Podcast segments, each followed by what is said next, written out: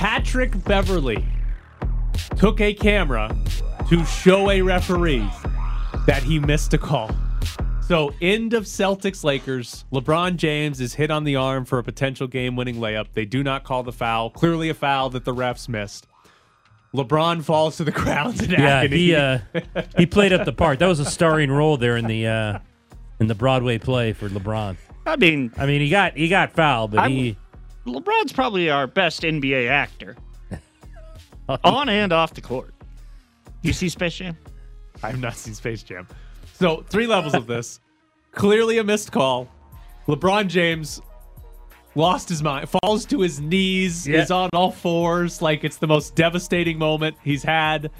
And but none of that's as good as Patrick Beverley taking a camera from a media member. I don't know where that camera came from. Taking a camera from somebody on the sideline to show the referee, hey, I've got photo evidence that you missed this call.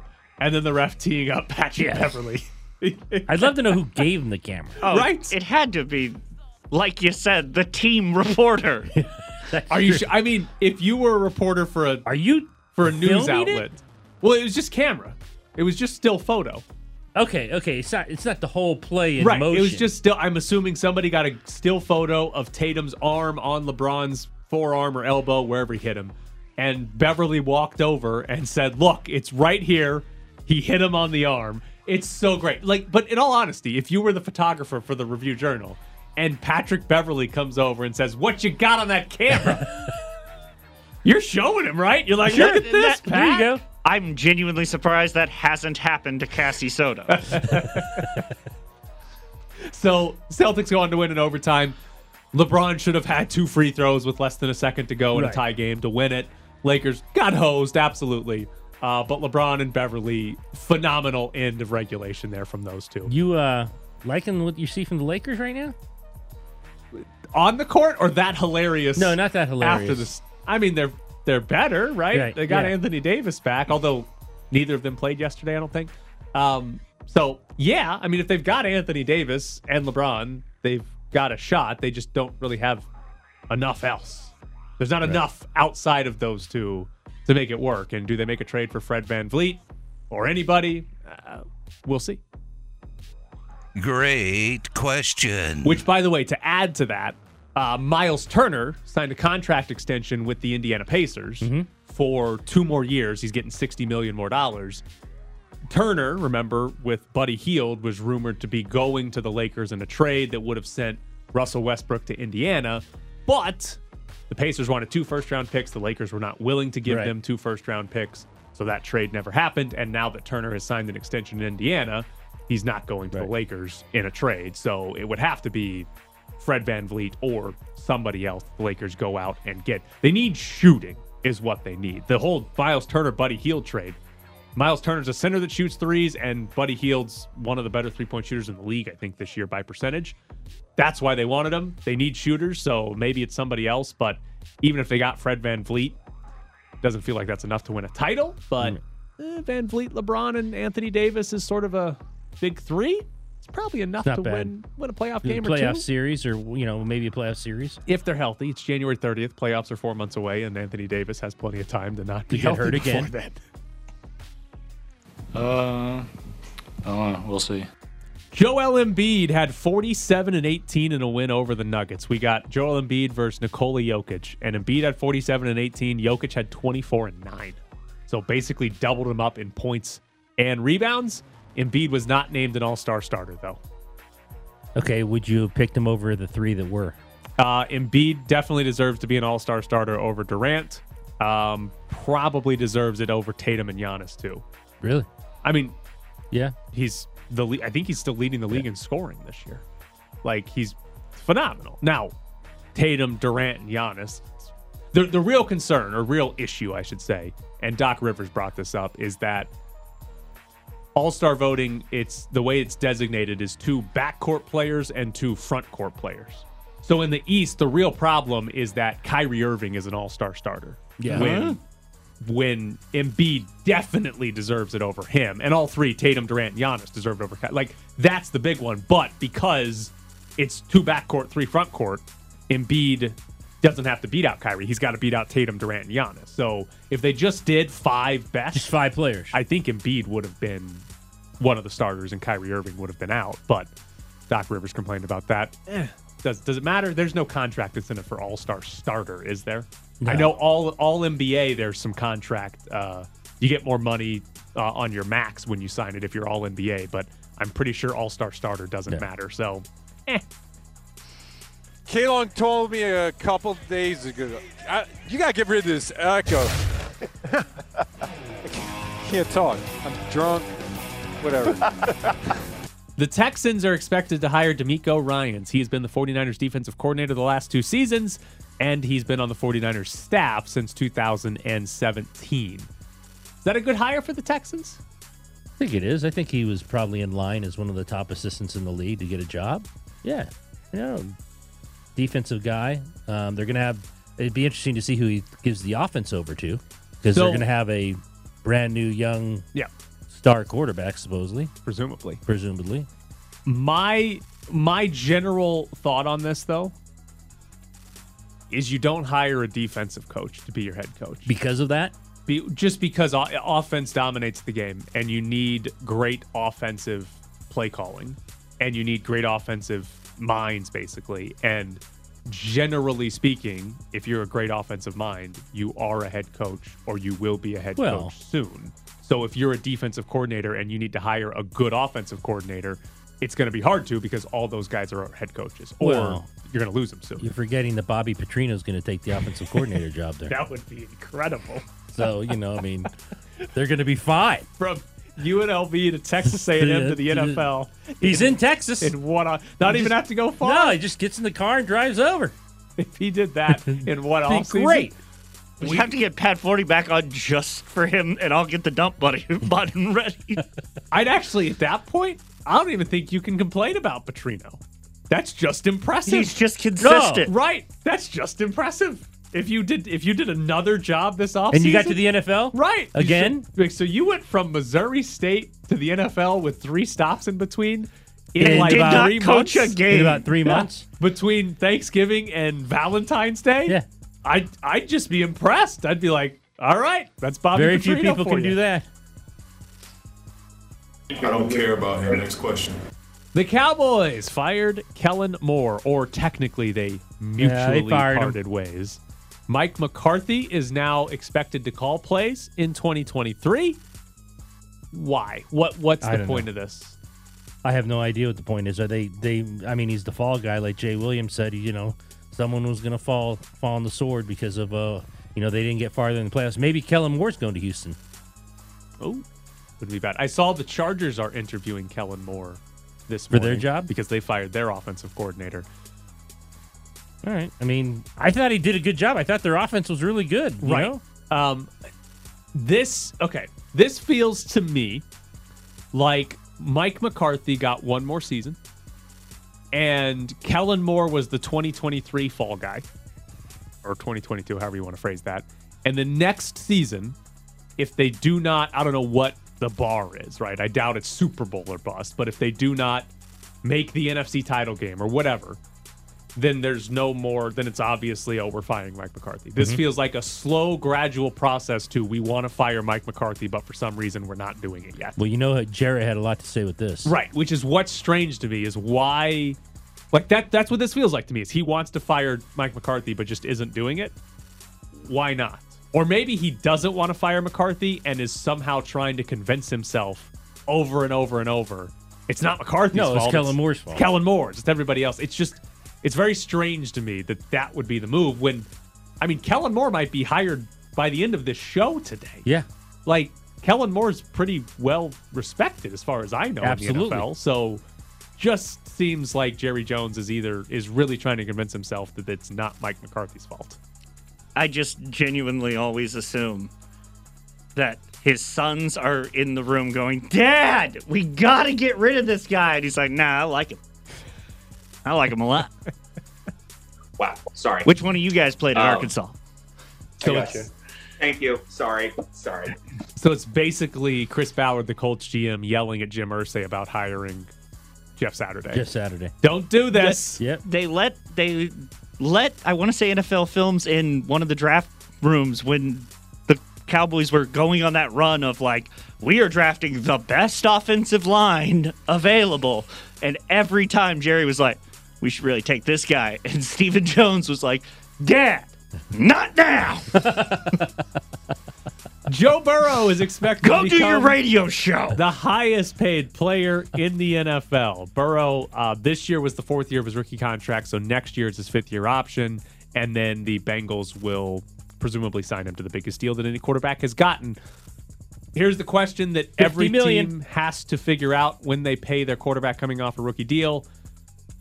Will they be significantly worse when they pay Burrow a bunch of money and don't have as much cap space to spend on the rest of the roster? I don't know about significantly, but uh, and I say this during the uh, during the Super Bowl, people thought that was going to happen to Kansas City, Right. with Tyreek Hill and others, And it has uh, not. and it hasn't. Yep. So I can't sit here and say it's absolutely going to happen. You know, you're going to play Ja'Marr Chase also? Probably. I would assume you do. Yeah. Um, I I think th- this is the big. This is probably the most difficult question that teams run into, where you have a quarterback play well on his rookie deal, and then what does your roster, what does your cap space look like if you pay the guy versus if you let him go? Burrow is obviously one of the best quarterbacks in the league. You are obviously paying him. The question is, how good is your front office to continue to keep a good roster around him? It's a difficult question for guys like Derek Carr, right? When the Raiders had Derek Carr on his rookie deal, should they have paid him? In hindsight, no, they shouldn't have. They should have done anything but pay Derek Carr. And that's the question that teams have to figure out when you have a, well, he's above average, but we don't think he's great. Do you let that guy go? Right. Burrow's obviously great, and you're paying that guy pretty much every Whatever, single yeah, time. 50 plus. So Burrow's not a tough decision, but it is this that that is the I think that's the defining point of NFL franchises. Do you or do you not pay the quarterback? And then how well do you build your roster once you do pay the quarterback? And we'll see what Cincinnati looks like in the future once Burrow again. They've got another year of his fifth year deal, which is not fifty million dollars. Right. They, they should still have a lot of cap space and a really good roster around them. I'm just genuinely shocked that Mike Brown has any money. Because that's been the Bengals' MO for years is we don't scout out of uh, the Ohio area because we don't want to pay for the plane tickets outside of you're going to take a Greyhound and you're going to go look at people. I'm pretty sure They've that saving the money for Joe Burrow. I, I well, I'm also pretty sure that until we gave a, a free stadium to another franchise, there were two owners in football that every all the other owners went, "You're not even a billionaire." Coach Next question. standing in your corner. Next question. Missouri beat number 12 Iowa State 78 to 61 in the SEC Big 12 Oh, here Challenge. we go. Desiree Unity Reed ties. Francois beat TJ Otzelberger. Oh, man. She knew his weaknesses. He advanced scouted. She was on the sideline. She sent her husband to Iowa. Oh, did you guys see uh, Indiana? The part of a scoreboard fell on the court No. during it During was, the game? It was uh, somebody called a timeout, so the players were were mostly off the court, but there was one player still jogging off, and it fell ten feet away from this player. Big like metal bar, basically, just fell from the scoreboard. I think it maybe it was the roof Who's doing that score? right onto the floor. Like that could have been genuinely awful. Yes. Like Fell on have- that kid? Yeah, would have probably killed somebody. Yeah. But it didn't, which is good. But yeah, you just got scoreboards falling apart in college basketball, which is Not good for the company who does scoreboards. yeah, which is I don't know who Indiana has, but Daktronics. Desiree Reed Francois' husband worked for Daktronics. That's how she supposedly found TJ Otzelberger. So they need to stop being a search firm and start working on their scoreboards. Coming up next here on ESPN Las Vegas, we get into the Golden Knights. Fourth penalty shot of the year for the Knights. They're one for three. Carrier, the lefty, gets a shot away. Varlamov makes the save. Will lost the puck at the last moment. Recovered in time. Tried to go five hole. Varlamov almost had it go through his legs entirely, but it did not. We're back to the Press Box Morning Show with Ed Graney and Tyler Bischoff. The Golden Knights wrapped up their road trip before their break for the All Star game. by losing to the Rangers and the Islanders. Uh, did get a point against the Islanders because they managed to lose in overtime. So heading into the All Star break, one note: the LA Kings do have one more game before the break, so that's the only thing that could change here. Everybody else in the Pacific is done. Seattle leads the division with 63 points. Vegas and LA are both on 62. The Edmonton Oilers are on 60, and the Calgary Flames with 57. Very tight in the Pacific Division. The Golden Knights have lost their lead in the Pacific Division going into the wild card, uh, excuse me, the wild card, the All Star break. And here's the biggest problem for this team they can't score. Where have we heard this before? Where? Every year in the playoffs? Every year in the playoffs. So, Golden Knight, one goal against the Islanders on Saturday, despite 45 shots on goal. In six of their last seven games, they have scored two or less. The only time they scored more than that was when they put six past Washington, which we have officially credited to the Capitals going out the night before. In the month of January, Vegas is tied for 31st in goals scored and they're 30th in expected goals. So it's not even like, oh, they're just having bad luck. They're No, not they're not. creating. They're aiming Anything. at the guy's chest. Yeah. They can't score. And when we look at here, here's the problem I think with them not being able to score and going a whole month where they're one of the worst in the leagues at it. Yes, they do not have Mark Stone, but Mark Stone did not miss the entire month of No, January. he was he played in January. But Mark Stone is not a goal scorer. No. He'll, he's going to score goals, but Mark Stone is not the guy that's No. scoring 50 goals. It's not like they're missing their leading goal, Goal scorer scorer. on the team. They're missing a really good player who sets up other guys, absolutely. But Mark Stone simply being healthy doesn't take this team from 30th in the league in expected goals or 31st in actual goals to like eighth or ninth in goals. Maybe they bump up to 22, but that's still not very good. The guys that are healthy and playing, they've got to be better. It's not just about Mark Stone here. They've got to get it's Jack Eichel who has not done anything. It's the have you seen Marchessault? the stats for the misfit line? Yeah, it's Marchessault, it's Smith, it's Karlsson. Smith hasn't scored in 12. Marshall hasn't scored in nine. Karlsson does have four in the last nine. He's like the only one out there doing anything. Like Eichel, at least Eichel lost his best line mate.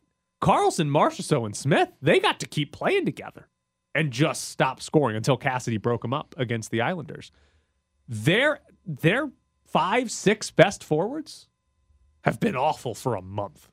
And I don't know how that just simply changes once Mark Stone comes back.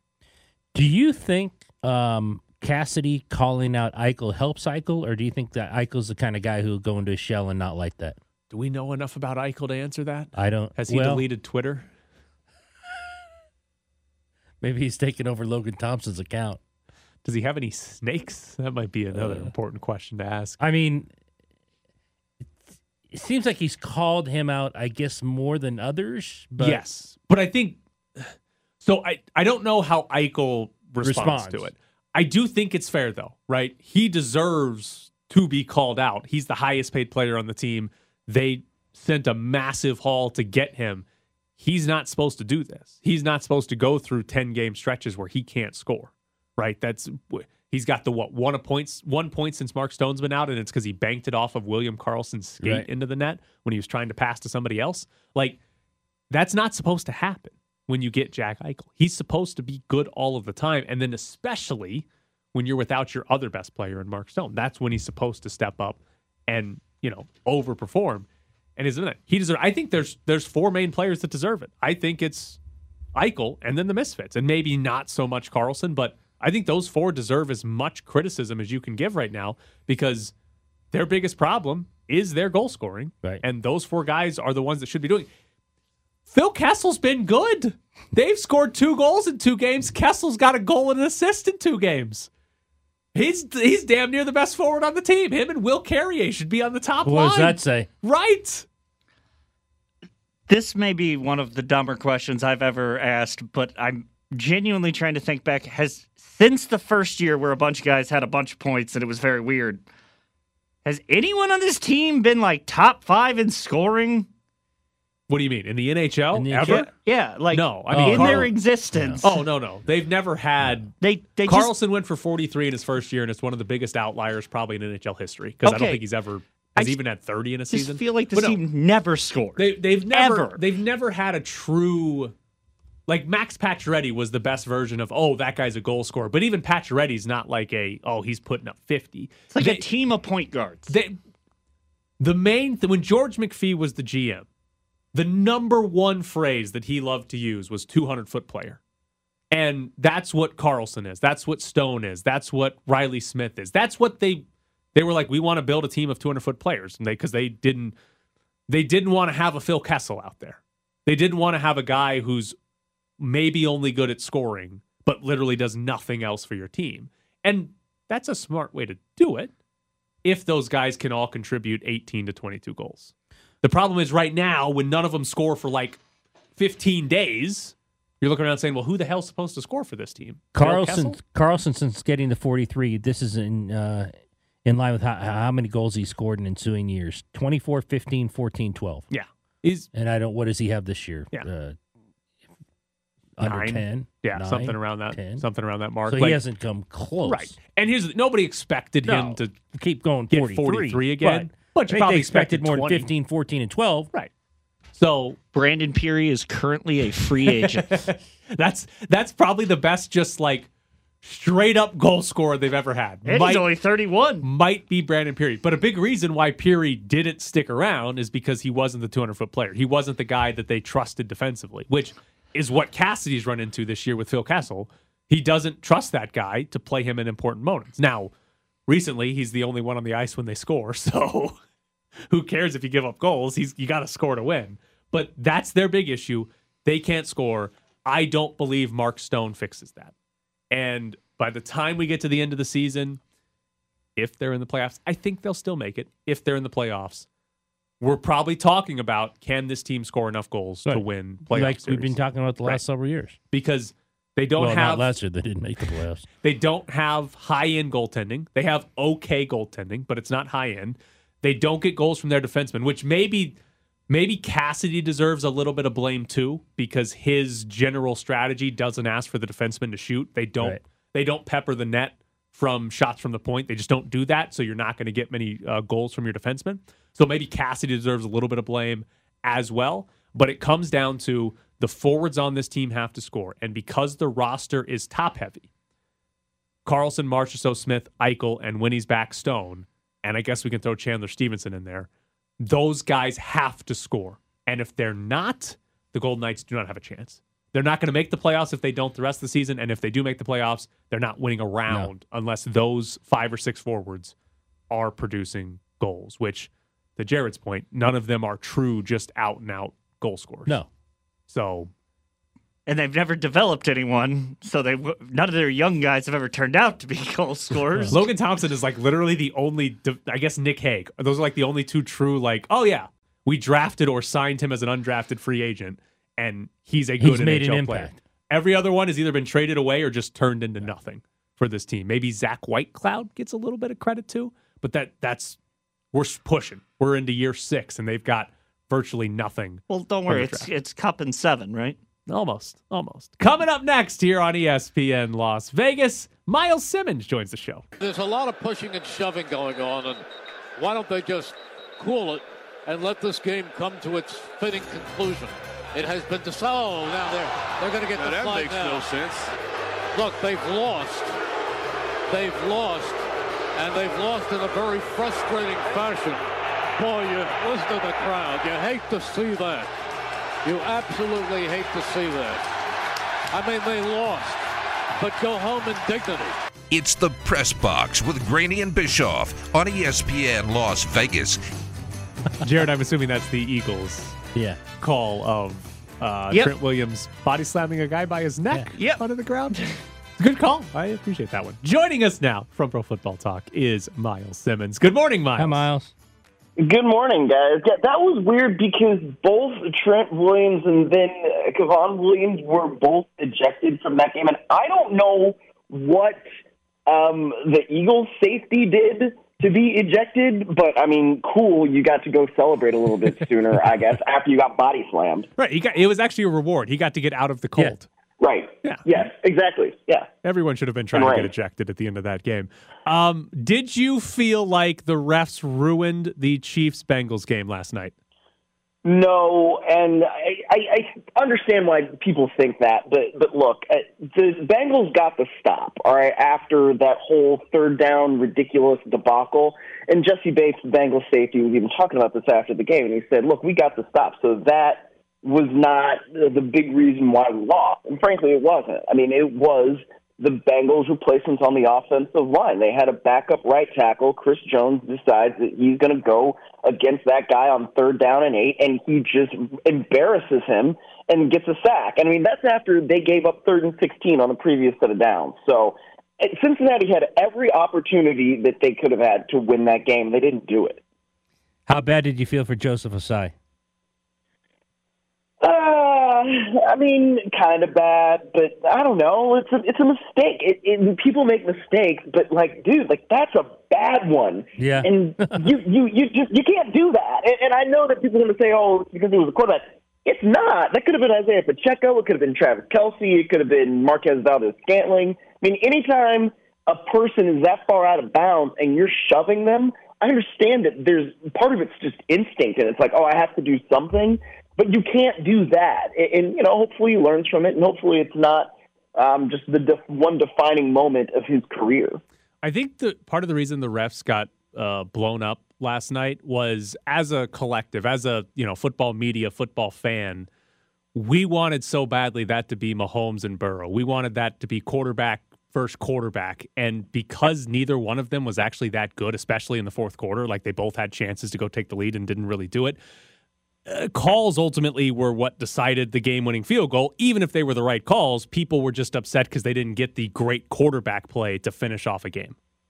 Well, and also, and yeah, it wasn't you know Bills Chiefs like it was last year, right? Where it was just like you know doing uh like uh, taking a pixie stick. I'll be child friendly. Uh, right to the face, you know, for hours and hours. That's not what this was last night. I mean, but what it. I also don't think that there was a holding on that last play. You know, you can look at it from the TV angle and you see one thing, and then you look at it from uh, the all 22 angle from behind it, and that's another thing, right? Because you see that uh, the Bengals are trying to do rip moves, and actually a rip move is in the playbook as something that does not induce holding. So everybody wants to, you know, make it about the officials and this and that, and I understand that, but I think that that was two heavyweight dudes, you know, and two heavyweight teams slugging it out. Right? And that's what a rivalry should be. And now I think it is a rivalry because we've seen the Chiefs win. So it, it was just two high level football teams playing high level football, and that's where you're not necessarily going to get, you know, quarterbacks winging it all over the field like we saw with Bills Chiefs a year ago. Uh, can say say because you know we can't prove it, but if Purdy doesn't go down, what was your thoughts going into that game in terms of the Eagles and their and you know their chances, even if Purdy doesn't go down? Well, I, I thought the Eagles were probably going to win because I, I thought that their fronts were going to be able to do more against um, the San Francisco front, and I think even without Purdy in there, we kind of saw that. You know, I, I mean, it was pretty much a dominant effort from that Eagles defense. And you look at somebody like Haason Reddick, who, I mean, kind of an afterthought on the free agent market last year. He goes out, he's leading the league in sacks. He's almost leading the league in sacks, or he's leading the league. I think he's not leading the league. Sorry, this is not a very good answer for me right now. But what happens is you see him and he's dominant the way that he is, and you try to block him with a backup tight end, and your quarterback gets hurt. That's bad scheme by Kyle Shanahan, who I think is probably one of the best play caller and the best schemer offensively in the NFL, with all due respect to Andy Reid and Eric Bieniemy. So that's bad in and of itself. And when you get your quarterback hurt because of that, it seems to me that your game plan wasn't all that great. So I think the outcome probably would have been the same either way. Does Shanahan deserve a lot of criticism after that game, or is that just a uh, being dealt a hand that's so bad it doesn't matter what he did? I, think it's a little. He deserves some criticism because, like I said, it's not good scheme when you are trying to have a backup tight end get somebody who has been as dominant as Haason Reddick has throughout the course of the season. And uh, the other thing that you know people have been talking about is, oh man, he should have challenged that play. How is he supposed to challenge that play when every replay it looks like he caught it that he saw? I, I mean, he even said after the game, I was surprised they showed a replay, and the replay looked like he caught it. So, of course, going to keep that flag in there. And then you also have to contend with the Eagles going quickly. Um, the, the other part of it that, you know, I'm like, I don't know, is when people are saying, oh, man, we need to have a third emergency QB active on game days again, and it shouldn't count against the roster. Why? Whose third quarterback is any good? I, I, I like this. I think all this stuff yesterday. People were like, "Oh my gosh, we need to do this. We need to do that." Like, really? Because I don't know how the outcome of the game is going to be any different. I mean, Brock Purdy is a third string quarterback, yes, but everybody else's third string quarterback stinks. So it doesn't matter. You have two QBs, and if your backup QB isn't good enough, then it doesn't matter. I mean, I, come on. I think that we don't need to change the rules for that we need it to work like hockey, where it's some guy from the booth is the emergency third quarterback. right. So Tony yeah. Tony Romo was like, I got to get down there. and they have Brian Griese too. I mean, he's a quarterback coach. I know he's old as hell, but like he could have suited up and it probably would have looked better. Uh, is Kellen Moore a weird scapegoat in Dallas to you? Yes, um, because it, I think part of it is Mike McCarthy and Kellen Moore was a marriage that was kind of arranged, you know, because Kellen Moore was already there under Jason Garrett. And I, I think there was some thought of let's keep continuity with Dak Prescott as our quarterback um, in the system. He's young, he's growing. And it's not like Kellen Moore was doing an awful job. I, I think that there are other elements at play where your in-game management late in games is something that leaves things to be desired, and that has more to do with your head coach. But you know, Mike McCarthy's seat probably going to feel a little hotter, you know, going into next season. And I think that if he's going to go down, he probably wants to go down his own way. And he has been a successful offensive coach in the past. So to me, it makes sense that he would want to do things his way and take over the play calling again um, rather than having it be Kellen Moore. How quickly does Kellen Moore get a job? Probably very quickly. And uh, uh, reports were at NFL Media that he um, was meeting with the Chargers about their offensive coordinator vacancy. There are so many OC vacancies that Kellen Moore is going to be fine. I, I think that that one um, with Los Angeles actually would be a great fit, um, both for him and for Justin Herbert. And you also got to think, look, if Brandon Staley does some weird Brandon Staley stuff again, maybe Kellen Moore could become the interim to being the actual head coach. Uh, before we let you go, uh, do you have a strong opinion on DeMeco Ryans? Any idea if you think that's a good hire for the Texans if they do in fact make him the head coach? Well, I, I think he's done a great job with what he um, has been handled, um, handed, I should say, over the last couple of years um, with the 49ers. I, I think it's a neat story that he was a player there. Now he's going to be a coach there, presumably.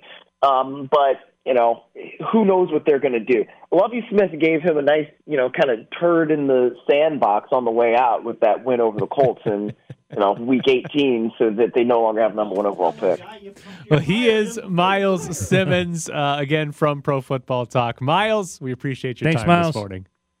All right. Thanks, guys. Take Take, care. care. So there's Myles Simmons from Pro Football Talk on the NFL. You don't tell a guy, hey, we're going to fire you after this and expect them to, like, do great work. like if I was a McDonald's fry cook or a fry cook of any kind, and they're like, "Yeah, we're firing you at the end of the shift," don't expect me to get anything out on time. All right, we've got a chance to win a pair of tickets to give away to the 20th annual Hall of Fame Players Party hosted by Warren Moon, Shannon Sharpe, Charles Woodson. It's Friday, February 3rd at Resorts World, and we've got a chance for you to win a pair of tickets. Again, you'll be qualified to go to the Hall of Fame Players Party on February 3rd, hosted by Warren Moon, Shannon Sharpe, and Charles Woodson. 702 364 1100. That's the phone number. You'll get qualified to win a pair of tickets to go to the Hall of Fame Players Party. We'll take caller number three. It's 702 364 1100. Chris Jones, need to see you 95. Dunlap also lining up inside. Over the right guard, Max Scharping. Third down and eight. Cincinnati, Burrow retreating. And now he's going to be sacked. Down he goes! Down he goes! Chris Jones destroying the blocker on the near side. And the Chiefs will call timeout at 39 seconds left in regulation. Chris Jones wiping out Hakeem Adeniji, it appears, the right tackle, the former All Big Eighter from KU, losing on the outside shoulder, Chris Jones. We're back to the press box with Graney and Bischoff. Okay, we got a couple of things. First off, did that play call just say the former all big eighter? No, I want to say it was the former big all Gator. Like he played at Florida. Is that where he played? Yeah. Okay. I I thought don't he know. I thought he called him a big eighter in in reference to the Big Eight, That'd have been a while ago. which is from like the was gonna say- early I was nineties. gonna say if he's still playing golf clap. Well, no wonder he got his ass, his ass kicked by Chris Jones on that play. He's 40. I don't even think Tom Brady was in college when the Big Eight still existed. I'm Like, on it. That's what I thought he was saying was the Big Eight, which is the Big Twelve, but before they added Texas. Yeah. Texas has joined and left the Big Eight yep. In the time that that guy would have been in the league. Um, also, it looks like Kellen Moore's getting a job before the show ends. Um, the according to Ian Rapoport, uh, the Chargers are expected to hire Kellen Moore to be their offensive coordinator. Uh, we talked about this to start the eight o'clock hour. I jokingly said he might have a job before the show is over. Beat us by an hour and ten. He had a job Like, before the hour was over. We're we're not even to the we're not even to the remix at nine o'clock. So yeah, Kellen Moore got hired by the Chargers, which if you're the Cowboys, uh, that's not a good sign when you fire somebody and he He's is hired. immediately hired for the same role. five minutes, Right. and goes to a better quarterback. Right. And and if you're Kellen Moore, are you okay? How excited are you if you're Kellen Moore? You get Justin Herbert, but you're also now with the Chargers, who, regardless of coach and quarterback, find a way to not have success. Well, hold on. What do you got, Jared? Tom Brady was the backup quarterback in 1996. The Big Eight ceased to exist in 1996. Oh, oh he one just made it under the wire. He got is- it same year. We have crossover. So he did. So he didn't play in the Big Eight, but he existed when Big Eighters would have existed. yes. Which, by the way, that's what we need to start calling like the all conference teams. I don't want all Big Twelve. They need to be Big Twelvers, Mountain Westers, Mountain Westers. Yes, Whackers. that's He's all Mount Wacker. Well, the Whackers whacking that thing around. this would be way better. Play it again, Jared. Nobody heard it. It was like on the volume was way too Whacking that low. thing around. That would be. Wouldn't you rather be an all Mountain Wester or an all- Mountain Whacker than first team all Mountain West? A big twelver would be cool. Right. It'd be way better. I don't SEC or might not be that cool. Big Tenor. but Big Tenor, Big, Big Tenor's 12 good. Pac Yeah. 12er. Yeah. These are all way more fun than first team all Pac 12. I mean, it. I would also like instead of it being called the SEC for it to be called the SEC. So you're a secker. Secker. Yeah. All right. what are you He's a doing, you whacker, for you're a the secker. ACC? Like that ACCer. An acker? An acker. So The way better. AAC. The AAC. What is that one? That's that's An acer? to. No, no, that's an A acker. acker. A Acer? A acer. This is way better. This is way better than what we're doing right now. I need the Mountain West to become the leaders, the the the frontiersmen of this, and start awarding the Mountain Westers or the slight variation, the Mountain Whackers. First team is Mountain, Mountain Westers. Whackers? Second team is Mountain Whack. Whackers. this is good radio. Uh, so the question I was going to ask is Kellen more excited today? I mean, I would be. Or is there a part of Kellen Moore that's like, oh boy, the Chargers? Well, I'm getting fired. Because he, here's here's the thing as a coach in football. You get fired a lot. sure. And if you're not the head coach, even if you don't get fired and he gets fired, you're getting a new job. Brandon Staley very well could get fired next year. So Kellen Moore might be looking for a Kellen new job. If Kellen Moore's really, really good, he might, like Myles said, he might be the coach. Well, if he's really, really good, they're not going to suck, right? I mean, it's the Chargers. I guess they can. They had Yeah. the one year where they led the league in total offensive yards and total defensive yards and missed the playoffs, Yeah. which is the most incredible thing that's ever happened. So I guess he could be really good and they could miss. But I have to imagine if he's really good, they're like a 12 win team. They're in the playoffs and they win a playoff game. And I assume that's enough to keep Staley around, right? You're probably not firing Staley even if he loses in the second round of the playoffs. But if he's really bad, then you don't want him to be your interim, right? You'd say, "Oh, Yeah. you sucked, so we want somebody else in." So I, I think he's probably excited because oh, it's Justin Herbert. But there should also be a level of I might get this for one year and then I'm gone because Staley gets fired, and if Staley gets fired, presumably the new coach would bring in his own guy, or I guess it could be like Dallas where McCarthy came in and just inherited Kellen Moore, but be a fun situation there. So Kellen Moore got a job within the hour. Good for him. Bad for the Cowboys. Mike Mike McCarthy's going to call some good plays next year, isn't he?